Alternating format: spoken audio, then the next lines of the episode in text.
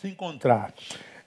Estava uh, lendo uma reportagem ontem de um filósofo uh, renomado no mundo e na sua entrevista ele deu uma palavra que repercutiu no mundo, né? Ele falou quem não respeitou é, lockdown nesse período tem sangue nas mãos. Isso deu uma repercussão mundial aí nas, nas redes, na academia. E quem não respeita é, lockdown tem sangue nas mãos. Eu sei que há, há muita gente que acha que a gente deveria estar aberto como a maioria das igrejas. Eu sei e respeito. Mas eu queria dizer a vocês que eu durmo em paz, sabe? Eu sei que ninguém no templo da minha igreja se contaminou, ninguém no templo de Betânia adoeceu, ninguém no templo de Betânia vê óbito, porque nós não é, conseguimos ficar sem reunir. Eu respeito a decisão de todo mundo, mas eu sou cristão e a fé cristã adora um Deus que não habita em templos feitos por mãos humanas. Nós somos oriundos de uma fé que não precisa de templo. Nós somos oriundos de uma fé que não precisa de ajuntamentos. Então, eu não estou imprimindo valor nem juízo algum. Eu estou citando o filósofo. E quando é, eu lembro que eu não me reuni esse ano todinho. Eu quero que você, que a minha ovelha saiba, eu não me arrependo. Ah, não tenho desespero por reunir, porque a vacina está aí. Daqui a pouquinho, daqui a alguns poucos tempos, a gente vai poder estar tá reunindo tranquilamente, sem que a gente corra risco algum de quem quer que seja ser contaminado. E a gente não terá, consciente ou inconscientemente, nós nunca saberemos, culpa pelo adoecimento, pela morte de quem quer que seja. Então, para você que, que não entende a, a, a, minha, a minha falta de desespero por reunir, eu quero que você entenda que ah, é assim mesmo, não me arrependo, ah, não tenho desespero para voltar a reunir, tenho muita vontade de ver minha igreja lotada, como sempre é. Tenho saudade daquela, daquele vulco-vulco no nosso meio, daquela alegria já cedo de ver as classes de EBD lotada, todo mundo vindo com muita alegria, adoração com muita alegria, mas eu abro mão dessa alegria em favor da vida, em favor das famílias. Então, ah, nós estamos fechados por amor a vocês, não é por vontade própria, não. Nós estamos fechados, fechados por consideração à vida de vocês. Então, lá no início da pandemia, pânico geral, meu Deus, será que vai ter recurso? Como é que vai ser? A igreja tem gastos. Falei, cara, a igreja é de Jesus, o problema é dele, não é meu. Então, se, se a igreja não tiver recurso para se manter, a igreja fecha, acabou. É, a gente entende que Deus não, não, não, não quer que ela funcione mais. Agora, eu vou abrir igreja por causa de recurso? De jeito nenhum. A vida é mais importante do que o recurso. E por causa disso, até hoje a gente está fechado. É só para você é, ficar bem claro do que a gente pensa sobre a questão, tá bom? Bom, amados, eu quero levá-los a Salmo de número 81. Nessa primeira palavra do ano, queria ler o Salmo 81. Eu não vou ler o Salmo todo, o Salmo é grande. Eu vou ler dos versículos de 8 a 11 apenas. E eu queria conversar com vocês sobre quando o Senhor não é ouvido. Quando o Senhor não é ouvido. Há uma palavra que, que, que eu ministro, eu ia ministrar até hoje à noite, mas elas seriam tão, tão complementares, né, que, que eu faço citação, você deve se lembrar dela, eu fiz uma, uma, uma, uma novas revelações em cima dela, eu faço citação do livro de Apocalipse, as sete cartas à igreja, onde para aquelas sete cartas o Senhor manda mensagem. E no final de cada mensagem está escrito lá: quem tem ouvidos, ouça. As sete igrejas. Quem tem ouvidos, ouça o que o Espírito diz à igreja. Então, quando, quando eu, eu olho para essa palavra, eu vou ministrar lá, lá para frente, se não me engano, fevereiro ou março, está lá no meu cronograma de, de mensagem. É, é uma palavra dada à igreja que está no Apocalipse. E o Apocalipse é o estudo das últimas coisas. A ideia lá é que no tempo do fim, lá no Apocalipse, no tempo do escatom, Deus continuaria falando à igreja, mas na igreja seriam poucos os que continuariam ouvindo o que o Senhor fala. Daí a demonstração sobre as sete igrejas. Quem tem ouvidos, ouça. A ideia é absolutamente clara. A incapacidade de escuta seria uma marca distintiva da geração do tempo do fim. E se você faz parte da geração do tempo do fim e ainda escuta, então escute, ouça o que o Espírito diz à igreja. É aquela ideia de que quando o filho do homem vier, encontrará fé na terra? Ou seja, quando o filho do homem vier, encontrará interesse pelas coisas de Deus? Quando o filho do homem vier, haverá na terra alguém ainda interessado com as coisas espirituais? Ou todos terão passado por uma carnificação crônica, ampla, geral e restrita? Quando o filho do homem vier, ainda haverá fome espiritual? Ou será que todos terão se retirado para o seu egoísmo, para o seu hedonismo? Ou será que todos terão se reduzido a um pedaço de carne que anda? Quando o filho do homem vier, porventura achará fé na terra, achará transcendência na terra? Ou todos serão animais instintivos, bichos? É disso que o texto fala. Revela a realidade carnal, a realidade tétrica, existencialmente e espiritualmente falando, da geração do tempo do fim que perderia transcendência. E lá no final é como se Deus falasse uma pequena minoria. Você faz parte daquela pequena minoria rara que ainda tem escuta espiritual. Faça o Senhor. Então ouça o que o Espírito diz à igreja. Ouça o que o Espírito diz à igreja. Esse salmo de número 81 fala da relação de Deus com o seu povo no momento histórico desse povo.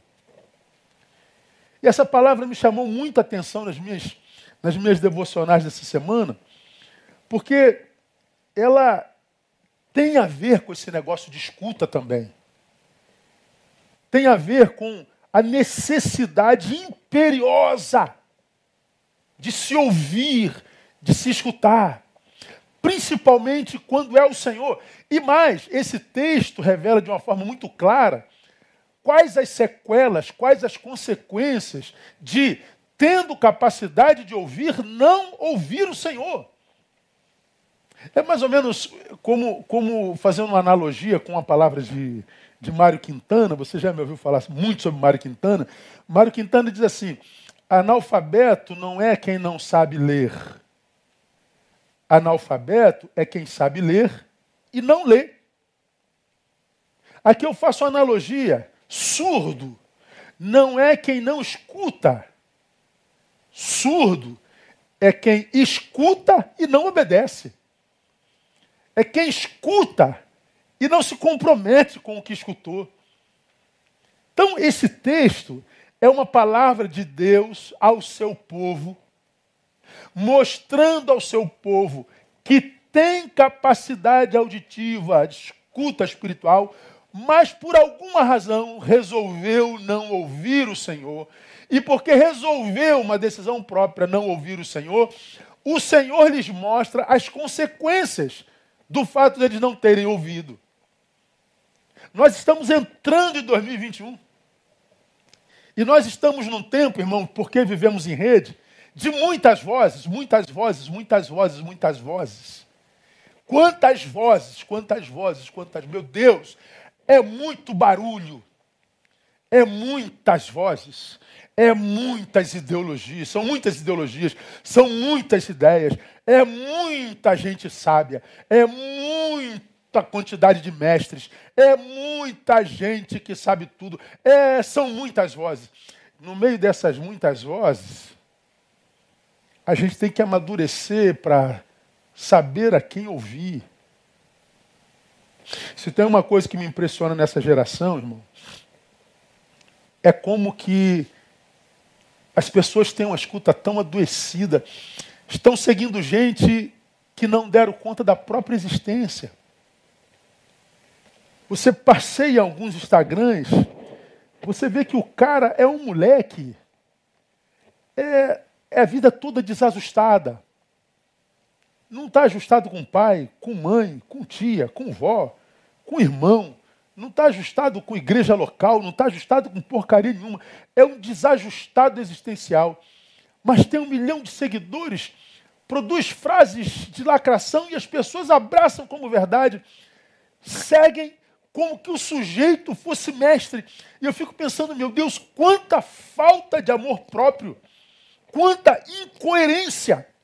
Fazer para si, mestre que não dá conta da própria existência. Houve gente que nem a si mesmo se ouve. É, é, é, é muita falta de amor próprio. Eu, eu acho uma, a, incoerência das incoerências. Nesse mundo de muitas vozes, a gente precisa crescer para aprender a quem ouvir, irmão. Porque falando todo mundo está. Como, como eu disse a alguém há bem pouco tempo atrás, mas pastor, o senhor deveria, o senhor não deveria, o senhor teria que, o senhor. Aí eu falei assim para o sujeito, meu filho, se eu tivesse que fazer o que você acha que eu tenho que fazer, eu seria igual a você. E a minha alegria é não ser igual a você. Eu faço diferente de você porque eu não quero ser igual a você. Eu quero ser o que eu sou. Aceite você ou não, goste você ou não, é, se importe você ou não. A graça da vida está em não querer fazer como você acha que eu tenho que fazer com a minha vida. Então, aquilo que eu não faço e te aborrece é exatamente aquilo que me dá prazer. Então, tenta amadurecer para que você viva uma vida imaginando que a minha não existisse para que você tenha paz. Porque senão você faz parte dessa geração que vive projetando sobre a vida alheia o que a vida alheia deve ser e fazer. Se você encontra alguém maduro do lado de lá, o que sobra para você é frustração. Então nós precisamos de maturidade, irmãos, para que a gente possa aprender a ouvir e, sobretudo, escolher ouvir ao Senhor. Escolher pelo fruto aqueles a quem Deus usa para falar ao nosso coração, para que a gente não perca tempo na vida, porque o tempo passa muito rápido. Veja esse texto, irmão, de Mateus, de, de Salmo 81, 8. Ouve-me, povo meu, e eu te admoestarei. Ó Israel, se me escutasses, não haverá em ti Deus estranho, nem te prostrarás ante um Deus estrangeiro. Eu sou o Senhor teu Deus que te tirei da terra do Egito. Abre bem a tua boca e eu a encherei. Mas o meu povo não ouviu a minha voz e Israel não me quis. Só até aí. Agora, quando eu li esse salmo, a palavra que me chamou a atenção, por primeiro, ouve-me, povo meu, e aí então como consequência disso, eu te admoestarei. Eu achei essa frase, irmãos, assim, absurdamente abençoadora. Ouve-me, povo meu, e eu te admoestarei. Olha que coisa interessante. Se você, meu povo, trabalhar a sua escuta, então eu falo. Ouve-me, e aí então eu falarei. Percebam só, esse texto deixa absolutamente claro que a disposição de ouvir é anterior à fala. Deus está dizendo: Eu lhe admoestarei se você me ouvir. Ele está dizendo: Antes de eu falar, eu preciso achar em você disposição para ouvir. Então ele está dizendo: Você trabalha a tua escuta e eu abro a boca. Você trabalha a tua capacidade auditiva espiritual e você me ouve. Então ele está dizendo que a disposição de ouvir é anterior à fala. O enredo do texto é o seguinte: porque eu ouço, ele fala. E não ao contrário, porque ele fala, eu ouço. Não, não, não, não, não. Ah, eu estou ouvindo porque ele está falando. Não, não, não. Ele só vai falar porque ele sabe que eu vou ouvir. É diferente. Então a escuta aqui está para além da percepção de sons. A escuta aqui é uma disposição de espírito. A escuta aqui tem a ver com caráter espiritual. A escuta aqui tem a ver com verdade relacional com o Altíssimo. Deus sabe em mim, em você, em cada um de nós, quem é de fato ouvinte, quem tem disposição para ouvir, quem está disponível para que Deus possa falar sem que falando perca tempo com a gente. Você já me ouviu falar sobre isso? Quantas pessoas a gente encontra no caminho dizendo, pastor, por que Deus não fala comigo? Por que, que eu busco ao Senhor e o Senhor não fala? Eu ouço gente dizendo, Deus falou, Deus me disse, Deus isso, Deus aquilo, mas Deus não fala comigo. Por que, que Deus não fala comigo? Talvez porque Ele sabe que você não vai ouvir. A Bíblia diz que a sua palavra não volta vazia. Por que, que não volta vazia? Porque toda vez que ele abre a boca para lançar sua palavra, ele lança sobre alguém que ele sabe está apto para ouvir. Para quem não ouve, o que se tem do eterno é o silêncio mesmo. Então, eu diria, irmãos, que mais importante do que ouvir a voz de Deus é trabalhar a nossa escuta espiritual. E quando a gente não trabalha a nossa escuta espiritual, o que sobra é silêncio do divino, o que sobra é aparente de indiferença do eterno. E lá no fundo eu e você sabemos que o nosso Deus não é indiferente, nosso Deus se importa. Nosso Deus é o único Deus criador do universo que se fez gente para viver uma relação empática com as suas criaturas. Então não cabe de jeito algum alguém em sã consciência dizer Deus não se importa. Não cabe em sã consciência alguém dizer Deus não está nem aí. Não cabe em sã consciência imaginar que Deus está indiferente para com as nossas dores e nossas adversidades. Não, não está não. O problema tem a ver com a nossa saúde, com a nossa escuta espiritual. Ouve-me, ó Israel, meu povo, e eu te admoestarei. Ora, é claro que a nossa disposição em ouvir é anterior à fala, porque eu ouço, ele fala, e não porque ele fala, eu ouço. Mas o texto diz que Israel não ouviu. Está lá no finalzinho do versículo 11. Israel não me quis mas o meu povo não ouviu a minha voz, e Israel não me quis.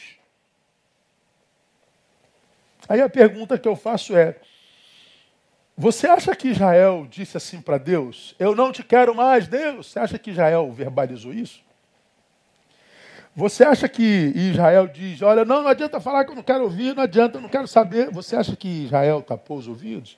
Você acha que Israel deu uma declaração explícita de que não quer Deus? Não. Como que ele fez isso, irmão? Postura. Postura. Agora, quais são as consequências, irmãos, de nós, como Israel de Deus, como povo de Deus, não ouvirmos a Deus? Esse capítulo, o 81 de Salmos, ele nos revela algumas consequências da nossa incapacidade de escuta, da nossa falta de capacidade de trabalhar escuta, da nossa, nossa rendição a esse tempo onde todo mundo está falando, todo mundo está falando, todo mundo está teclando, todo mundo está se metendo, todo mundo está opinando, todo mundo exercitando boca, todo mundo usando lábio, todo mundo produzindo, produzindo, produzindo, produzindo, quando na verdade deveria se retirar para si e trabalhar a escuta. Meu pai dizia, meu filho, você tem dois ouvidos e uma boca, ouve o dobro do que fala. Parece que eu aprendi. Hoje a gente fala o triplo do que ouve. Perdemos a capacidade de escuta, ninguém ouve mais nada, ninguém ouve mais a ninguém, o que sobra é litígio. Agora, quando a gente não ouve o Senhor, o que, que acontece? Primeira coisa, anote, se você é dos que anote. Quando a gente não ouve o Senhor, o homem se torna refém do seu próprio coração. Eu não ouço o Senhor e viro refém do meu próprio coração.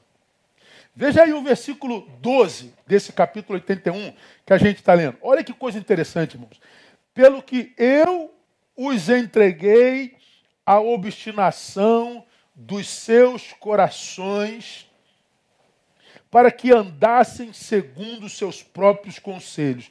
Olha que coisa interessante. O 11 nós lemos, né? Mas o meu povo não ouviu a minha voz, Israel não me quis, pelo que eu os entreguei à obstinação dos seus corações, para que andassem segundo os seus próprios conselhos. Eu não ouvi o Senhor. O que, que o Senhor faz? Tá bom, Neil. Vou te entregar ao que te habita. Meu irmão.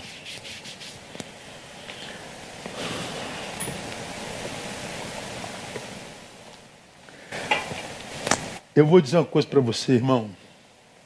Eu tenho mais medo de mim do que do diabo. Eu tenho 54 anos de vida. Eu nunca tive problema com o diabo. Toda vez que ele cantou de galo, a gente usa o nome de Jesus e ele se submete. Eu nunca gastei 10 minutos com o diabo. Pastor, e quando o diabo se manifestou no culto? Tira ele do culto, bota numa sala. Pega o endemoniado, bota numa sala. Que o demônio acabe. Ele quer é, adoração. Ele quer primazia. Então ele se manifesta muito nas igrejas que colocam ele no púlpito, pergunta nome, identidade, CPF. Agora, cai um demoniado no culto, tira o sujeito, bota numa salinha com uma pessoa, acabou. O culto é o Senhor e não a Satanás. Então, nesses 30 anos de ministério, eu nunca dei cinco minutos de, meu culto para diabo. Eu não tenho problema com o diabo. Agora, contra mim, irmão, eu luto o tempo todo. Contra mim, contra, contra, contra o meu desejo, contra a minha ira, contra a minha indignação, contra, contra a minha raiva, contra minha, meu desânimo. É o tempo todo. O, o, o discípulo em mim ele é tentado a ceder espaço ao velho homem o tempo inteiro. Eu sou alguém que luta contra os meus diagnósticos, eu faço o diagnóstico do tempo presente e a palavra diz uma coisa, mas o filósofo diz outra. A palavra diz uma coisa, o, o, o estudioso diz outra. E eu fico, muitas meu Deus, Deus parece que não tem sentido a tua palavra quando eu comparo com isso aqui, Senhor. Parece que não tem lógica, Deus. Tem que ter muita fé para acreditar nisso aqui, Deus. Aí Deus fala, mas é isso mesmo, nego, é fé mesmo. Porque se você for buscar lógica em mim, você vai ficar maluco. E às vezes parece que eu vou ficar maluco mesmo. A minha luta é para não matar alguém no trânsito.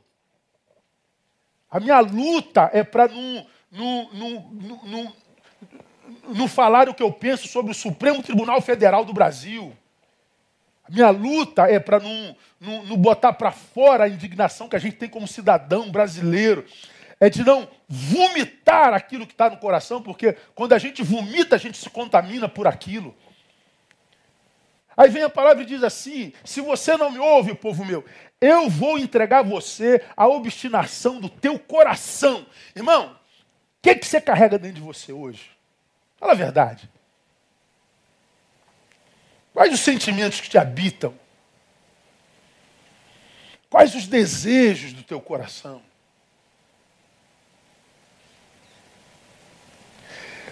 Quando, quando eu pensava essa palavra, quando o Senhor me dava essa palavra, estava no meu escritório em casa, não no gabinete.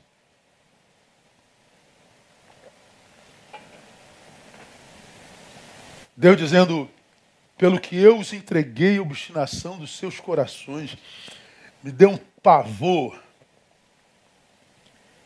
Que eu falei, Deus não faz isso comigo de jeito nenhum. De jeito nenhum.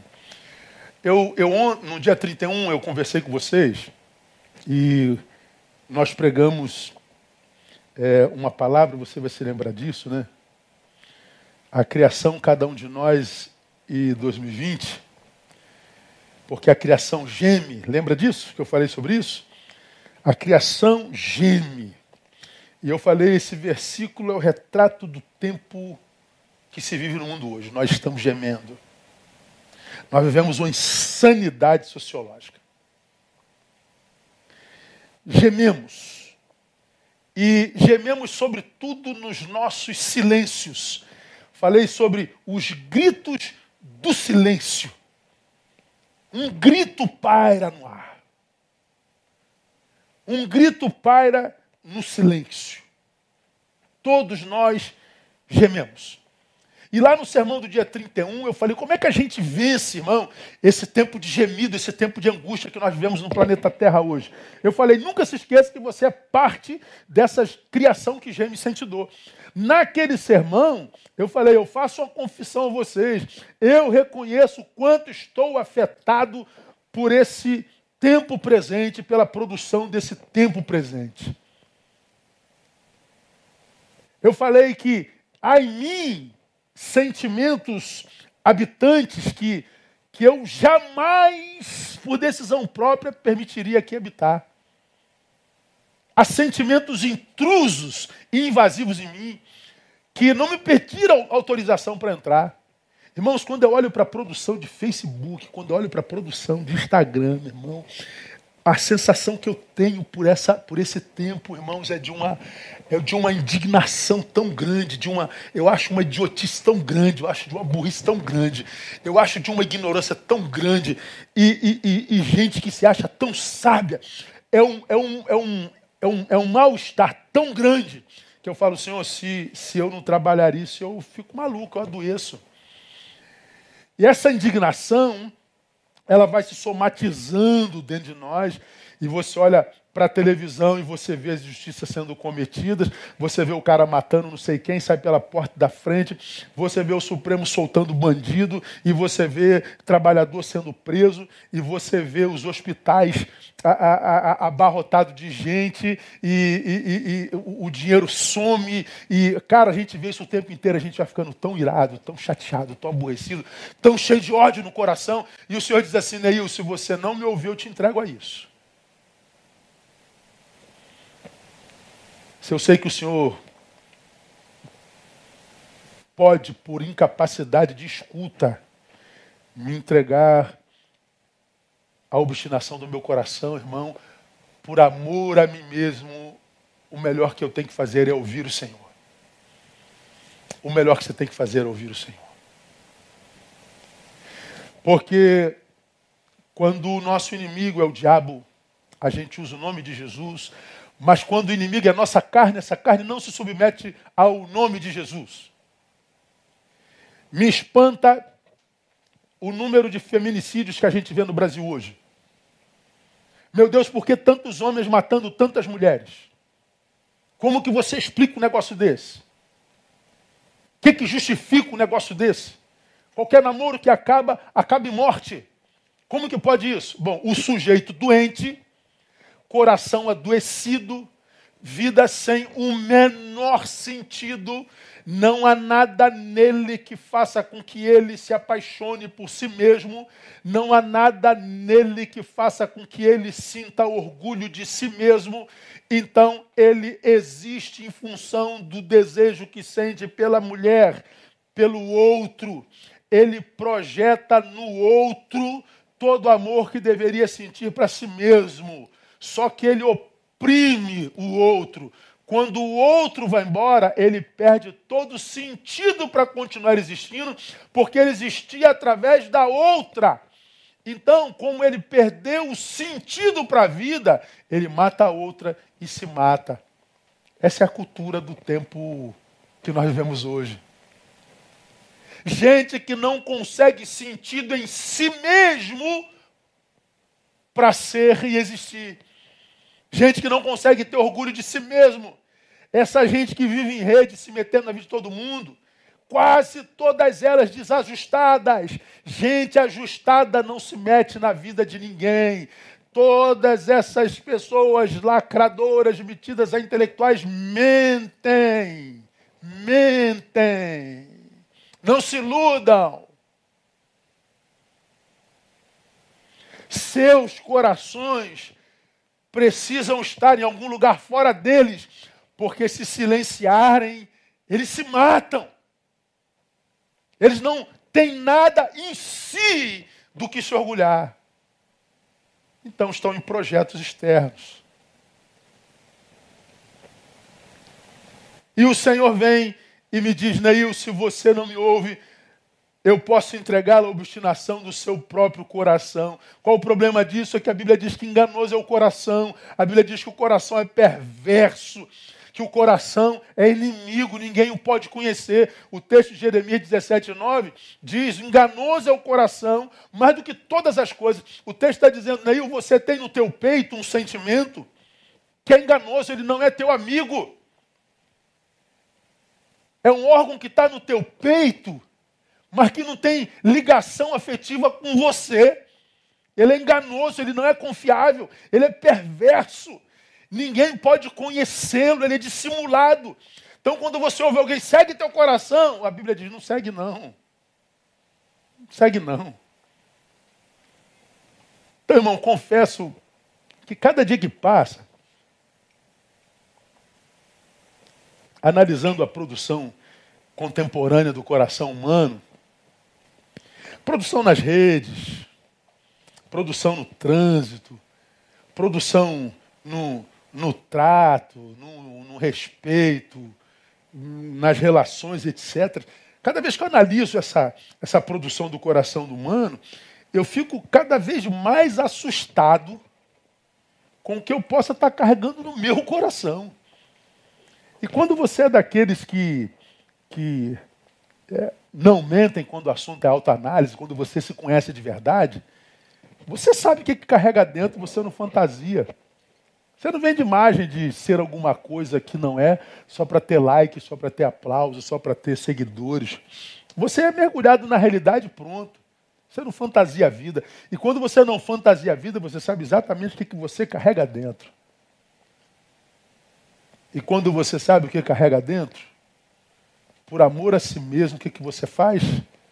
Você corre por pé, para os pés do Senhor. Você corre para o Deus que quer demonstrar. Você corre para o Deus que vai falar até o fim dos tempos. Você corre para trabalhar a sua escuta. Minha igreja amada, no nome de Jesus, que dentre os projetos que você tem para 2021, esteja a gastar mais tempo com a palavra de Deus.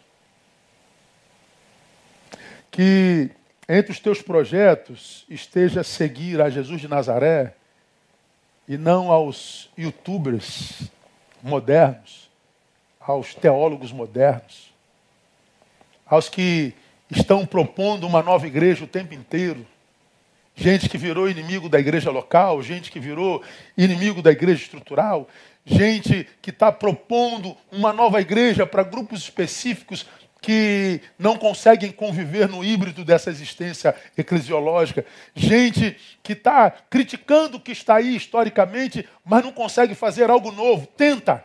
Um monte de gente tentando novas igrejas, novos projetos, novas metodologias, novas teologias, fracassam todos.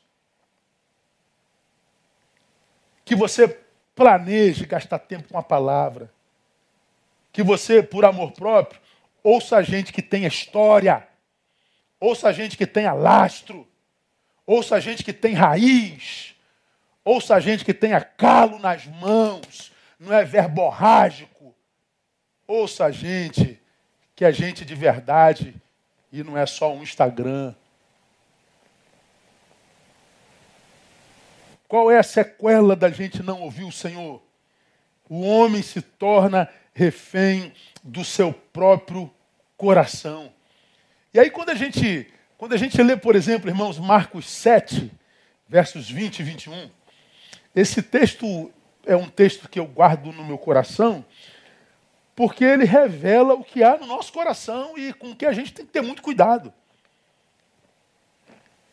E prosseguiu Jesus, né? O que sai do homem, isso é o que contamina o homem. A gente conhece esse texto. Agora o 21 diz assim: olha que coisa interessante, irmão.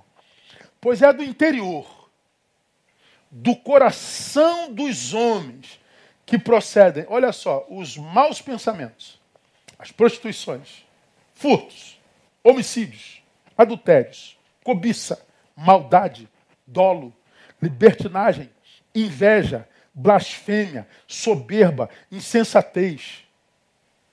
De onde vem essa desgraça toda que acaba com a nossa vida? Vem de dentro.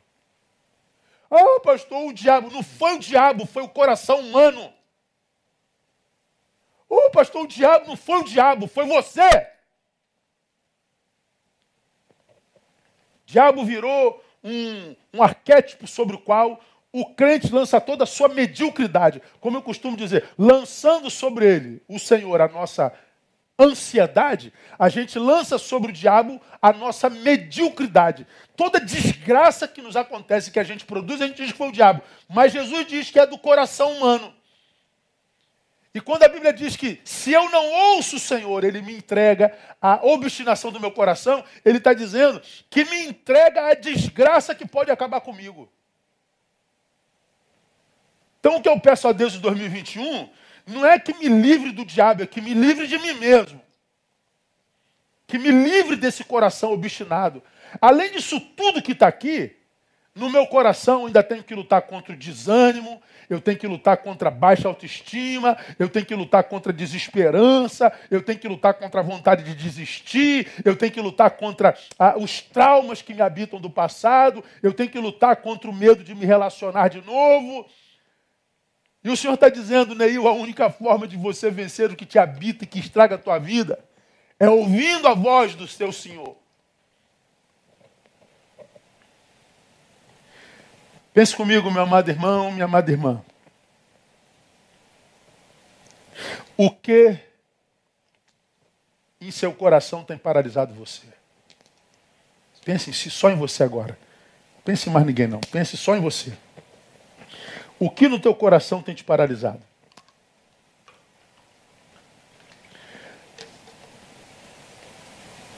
O que em teu coração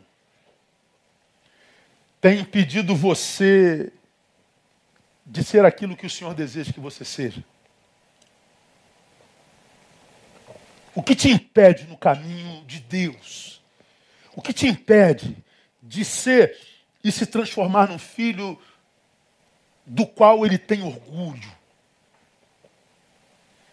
O que te impede de ser aquele homem, aquela mulher que do qual você tem orgulho? Não isso que você mente no Instagram e, e instas da vida. Mas de ser alguém no silêncio da tua alma, de ser alguém com as redes desligadas e, e, e, que do que você tenha orgulho, que, que te impede? O que em seu coração tem paralisado você? E mais, por que que isso tem paralisado você? Por que você não consegue vencer isso? Talvez porque o Senhor não vem sendo ouvido por você. Irmãos, eu tenho encontrado pessoas sendo vencidas por, por sentimentos, posturas, relacionamentos que são infinitamente menores do que vocês. Mas se são menores do que vocês, por que, que vocês estão sendo vencidos? Ah,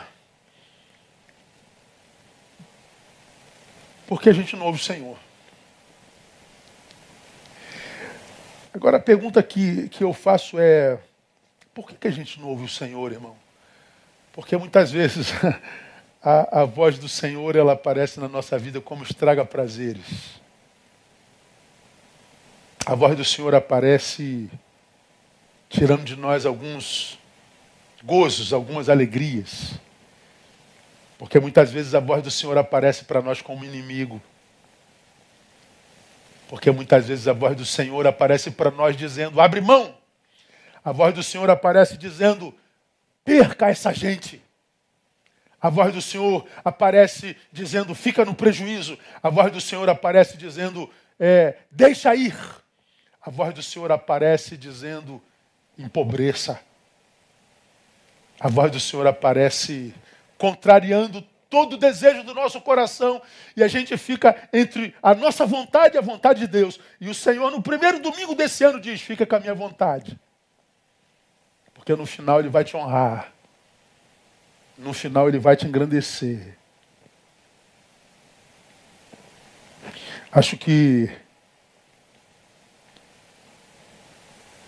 Como a Bíblia diz que nós somos contaminados à medida que a gente abre a boca.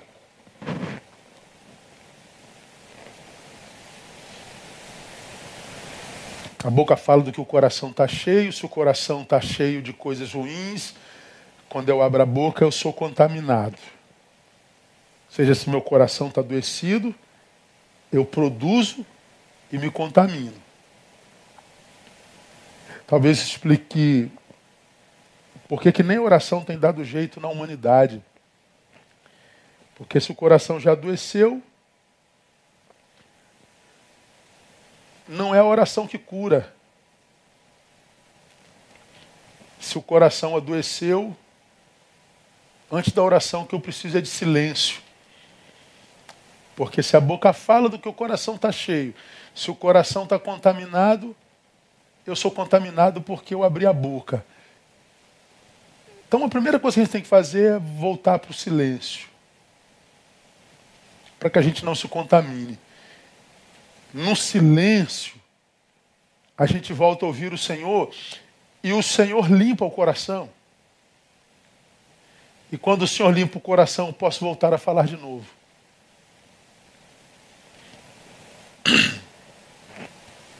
Procure ficar mais calado em 2021, principalmente no início desse ano. Volta para o teu quarto em secreto. Abre a palavra em vez de abrir o Instagram. E tenta voltar a ouvir Deus de novo. E você vai ver que 2021 vai ser completamente diferente na tua vida. Qual é a primeira sequela de não ouvirmos o Senhor?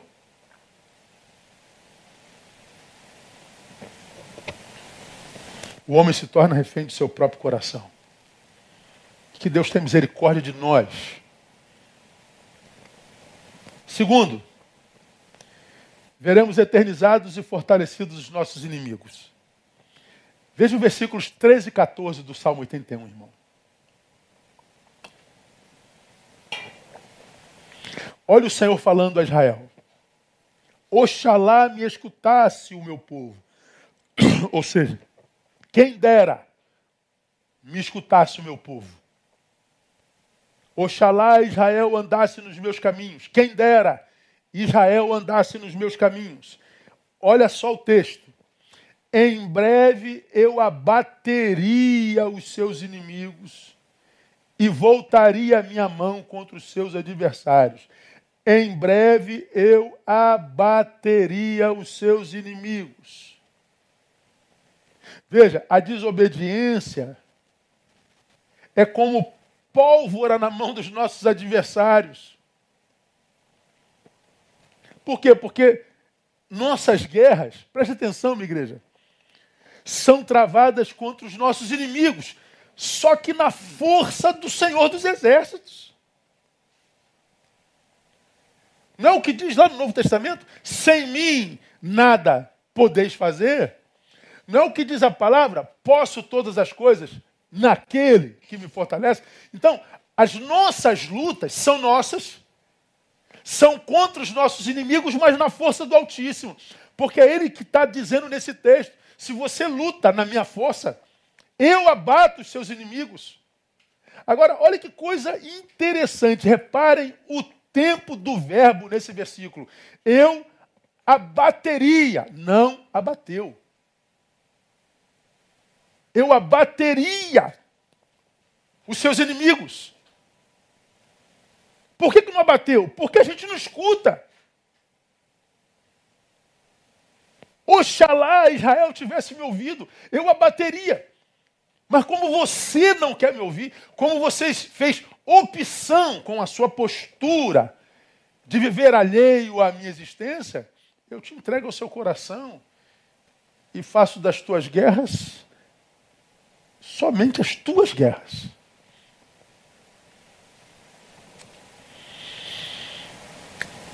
Esse abateria não abateu, revela o que eu chamaria do massacrante e doloroso silêncio de Deus. Onde é que tu estavas quando? Por que, Senhor? Ó oh, Deus, a gente não entende o teu silêncio. Eu estou em silêncio porque você não ouve, filho. Estou em silêncio porque você não ouve. Irmãos, quando a gente tem escuta, é impressionante como Deus fala a todo instante. Tudo é Deus falando. Você já me ouviu, você que é membro da igreja? Toda a terra está cheia das placas de Deus, né?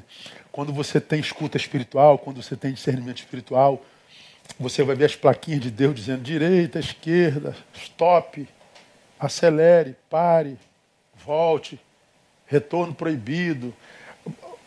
Toda a terra está cheia dos sinais de Deus. Deus direcionando o seu povo para tudo que é canto. É, é só você ter um pouquinho, um, um, um mínimo de discernimento. Você vê o povo todos se matando, você vê todo mundo desesperado, e você, quando abre o olho, você vê a direção de Deus dando direção para a tua vida, para aquilo que é teu, para aquilo que você faz. E você diz: Meu Deus, será que ninguém está vendo? Ninguém está percebendo? Todos em pânico, todos desesperados. Ninguém vê o que está diante da tua fuça. A palavra é essa. Não vê. Não vê porque perdeu escuta, perdeu discernimento.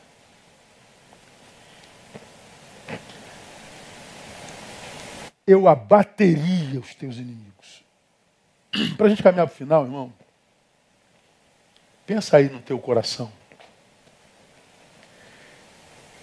Quem são os teus inimigos hoje? Contra o que você luta?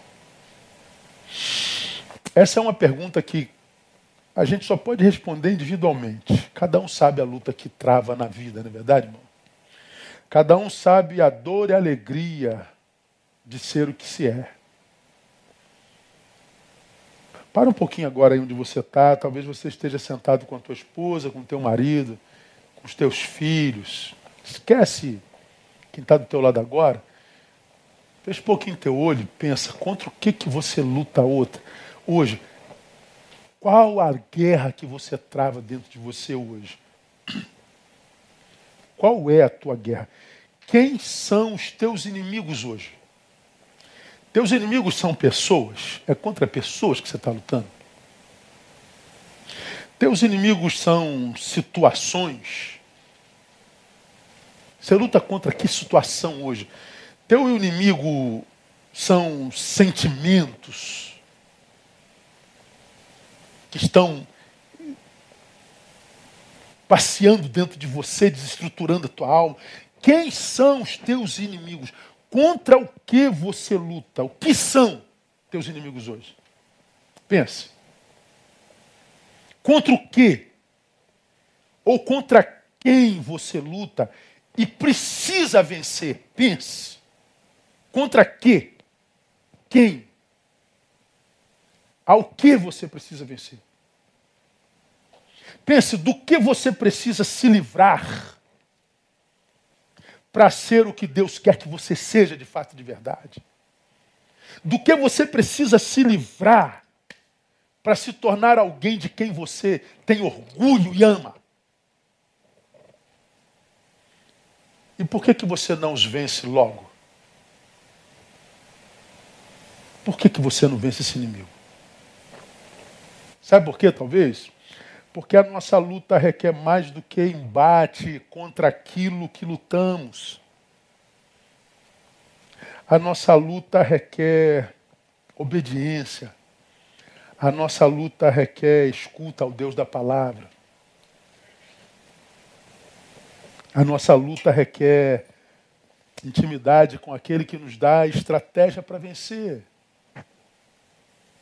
A nossa luta requer retiro, a nossa luta requer meditação, a nossa luta requer silêncio, a nossa luta requer revelação, a nossa luta requer reestruturação da nossa intimidade, a nossa luta requer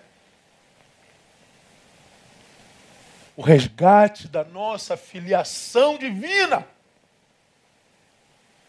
A nossa luta requer comunhão com o Pai.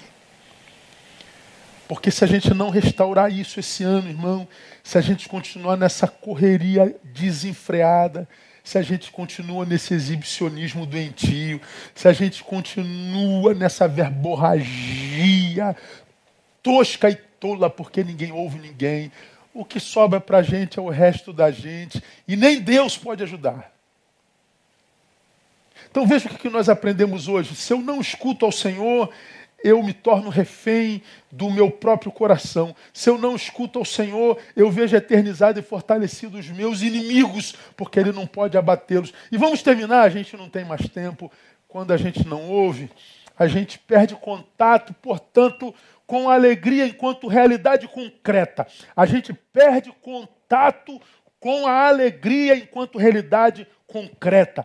Os quatro primeiros versículos do Salmo 81 são lindos. Canções são compostas em cima desses versículos. Cantai alegremente a Deus, nossa fortaleza. Erguei alegres vozes ao Deus de Jacó. Entoai um salmo e fazei soar o adufe, a suave harpa e o saltério. Tocai a trombeta pela lua nova, pela lua cheia, no dia da nossa festa, pois isso é um estatuto para Israel e uma ordenança ao Deus de Jacó. Olha o que esse texto está dizendo, o versículo primeiro fala. Fala de louvor com alegria, alegres vozes. O versículo 4 diz que esse louvor de alegria é um estatuto para Israel. Portanto, é uma ordem, não é uma sugestão. A alegria é uma ordenança, a alegria é um estatuto, a alegria é uma ordem, não é uma sugestão. Se Deus ordena, é porque essa alegria é possível, ela não é utópica. A alegria é uma herança nossa no Deus de Israel. Essa tristeza crônica, essa depressão crônica, essa falácia, alegria revelada em rede, isso não é de Deus. A alegria não é uma utopia, é uma verdade. A felicidade é uma realidade, é direito nosso, é ordenança divina. Se Deus ordena, porque essa alegria é possível, ela não é utópica. Agora, o que, que aconteceu, irmãos? Infelizmente, Grande parte das pessoas já desacreditaram da felicidade como realidade concreta. Felicidade é utopia, pastor. Felicidade não existe, pastor. Aí nós vemos os filósofos, os especialistas, falando sobre felicidade. Aristóteles diz que a felicidade é a realização bem feita de sua função na sociedade. Então, se você cumpriu bem o seu papel, você é feliz. É, talvez, mas eu conheço um monte de gente que faz muito bem o que faz e depois de tê-lo feito que sobre angústia e dor.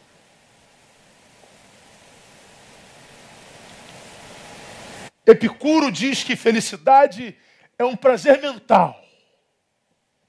É um orgasmo mental. É, mas eu vejo muita gente tendo orgasmos mentais que depois do orgasmo que sobra angústia e dor. Depressão e suicídio.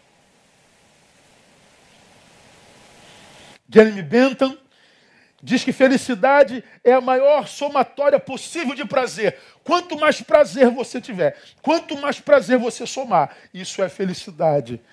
É, mas eu vejo gente tendo prazer a noite inteira, o que sobra no outro dia é ressaca, arrependimento e destruição.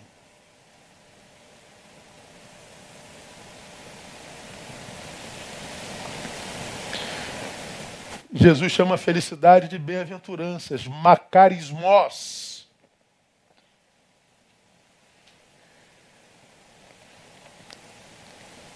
Jesus chama a felicidade de bem-aventurança. E quando você vai ler as bem-aventuranças em Jesus de Nazaré, você vê Jesus contrariando tudo que os filósofos dizem, os coachings dizem, os empresários dizem, os homens de sucesso dizem, porque você vai ouvir Jesus e você diz que bem-aventurados são os humildes, bem-aventurados são os que choram, são os mansos, os que têm fome e sede de justiça, os misericordiosos, os limpos de coração, os pacificadores, os perseguidos por causa da justiça, os injuriados, que são alvos da mentira alheia.